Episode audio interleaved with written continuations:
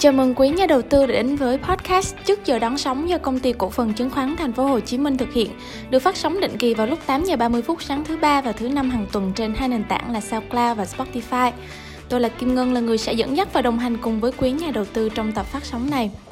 Ngày 4 tháng 5, thị trường chứng khoán giao dịch trở lại sau kỳ nghỉ lễ 30 tháng 4 và 1 tháng 5 với sắc đỏ bao trùm lên cả ba sàn, bất chấp đà tăng của nhóm cổ phiếu dầu khí, thủy sản và vận tải biển. Thị trường giảm đều về cuối phiên và kết thúc ở vùng điểm số thấp nhất trong ngày khi VN Index giảm sâu đến 18,12 điểm tâm lý tiêu cực đang bao trùm lên thị trường chứng khoán và chắc có lẽ sẽ phải nhờ đến những nhận định và chia sẻ đến từ phía anh Châu Phạm là chuyên gia phân tích cao cấp đến từ phía HSC. Vâng, xin mời anh sẽ có đôi dòng chia sẻ về những phiên giao dịch đầu tiên sau kỳ nghỉ lễ ạ. À, cảm ơn bạn Ngân. À, hôm nay lại được gặp cả nhà trong bài postcard vào sáng thứ ba và năm hàng tuần. Thì à, chúng ta đã có một cái ngày lễ, à, kỳ nghỉ lễ mình nghĩ là đáng à, cần thiết đấy để mà chúng ta có một quãng thời gian à, bình tĩnh lại và nghỉ ngơi sau một quãng thời gian căng thẳng của tháng tư. Nhìn lại thì các quỹ đầu tư lớn và chuyên nghiệp của tháng tư thật ra là họ cũng như chúng ta thôi, cũng đều gọi là thu lỗ. Nhưng mà với điều kiện của tháng 5 ấy thì là mình lại có một cái góc nhìn khá là mới và mình cho rằng là những cái phiên giao dịch mà điều chỉnh giảm như thế này nó không phải là bao trùm à, như bạn Ngân có chia sẻ đâu mà nó chỉ đến từ một số nhóm ngành nhất định thôi và nếu mà chúng ta để lại thì cái nhịp giảm của thị trường lần này à, sau lễ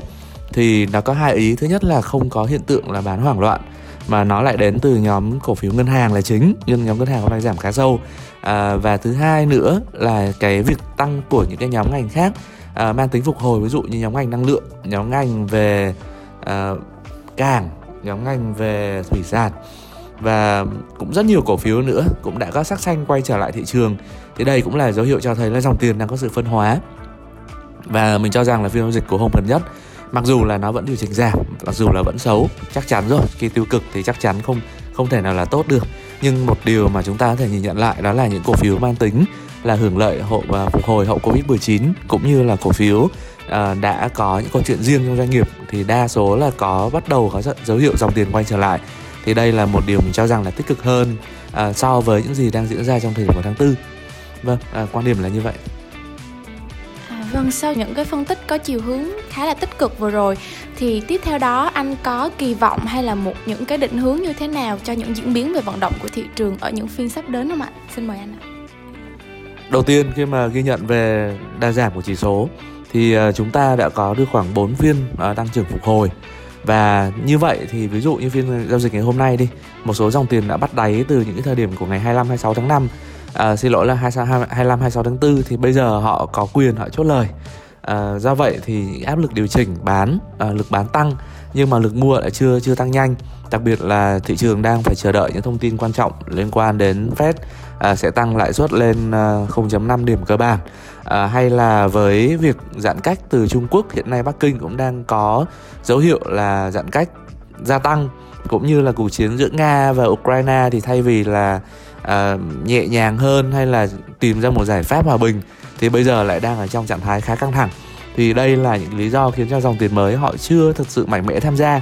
Nhưng mà đứng về góc độ à, đầu tư thì mình cho rằng đến thời điểm này à, một số cổ phiếu đã đã gần như là tạo một cái đáy ngắn hạn ở đây rồi. Và việc mà chúng ta cần phải xác định rõ là có một chiến lược đầu tư mang tính trung hạn nhiều hơn. Thay vì là chúng ta đầu tư một cách ngắn hạn thì bây giờ trung hạn và dài hạn nó sẽ là những cái chiến lược đầu tư khá phù hợp trong thời điểm này đặc biệt là khi ờ, chỉ số uh, của ờ, chỉ số chứng khoán Việt Nam đang bị điều chỉnh giảm sâu thì hiện nay cái chỉ số P trên E nó đã về lại cái mức khoảng 14 15 rồi. Thì mình cho rằng đây là mức khá hợp lý. Nếu như chúng ta so lại những giai đoạn trước đây toàn 18 19 thì bây giờ chúng ta đang đang gọi là được chiết khấu sâu. Nhưng mà để chúng ta kích hoạt các trạng thái giải ngân mới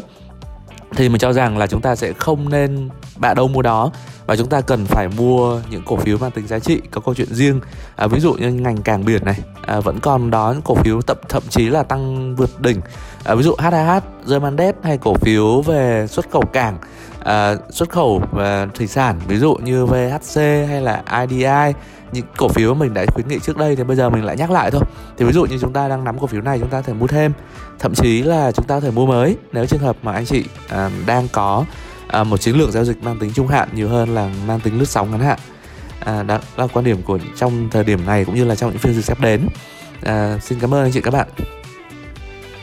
À, vâng xin được cảm ơn anh Châu Phạm. Hy vọng rằng quý nhà đầu tư đã phần nào giải tỏa được tâm lý lo ngại khi nghe được chia sẻ của anh. Việc của chúng ta lúc này là thận trọng quan sát, điều chỉnh chiến lược đầu tư từ ngắn hạn sang trung hạn và chờ đợi cơ hội sắp đến khi mà tình hình kinh tế và diễn biến tâm lý trở nên cải thiện hơn. Chúc cho quý nhà đầu tư sẽ có được những phiên giao dịch kế tiếp thật an toàn và hiệu quả. Xin hẹn gặp lại vào tập phát sóng kế tiếp.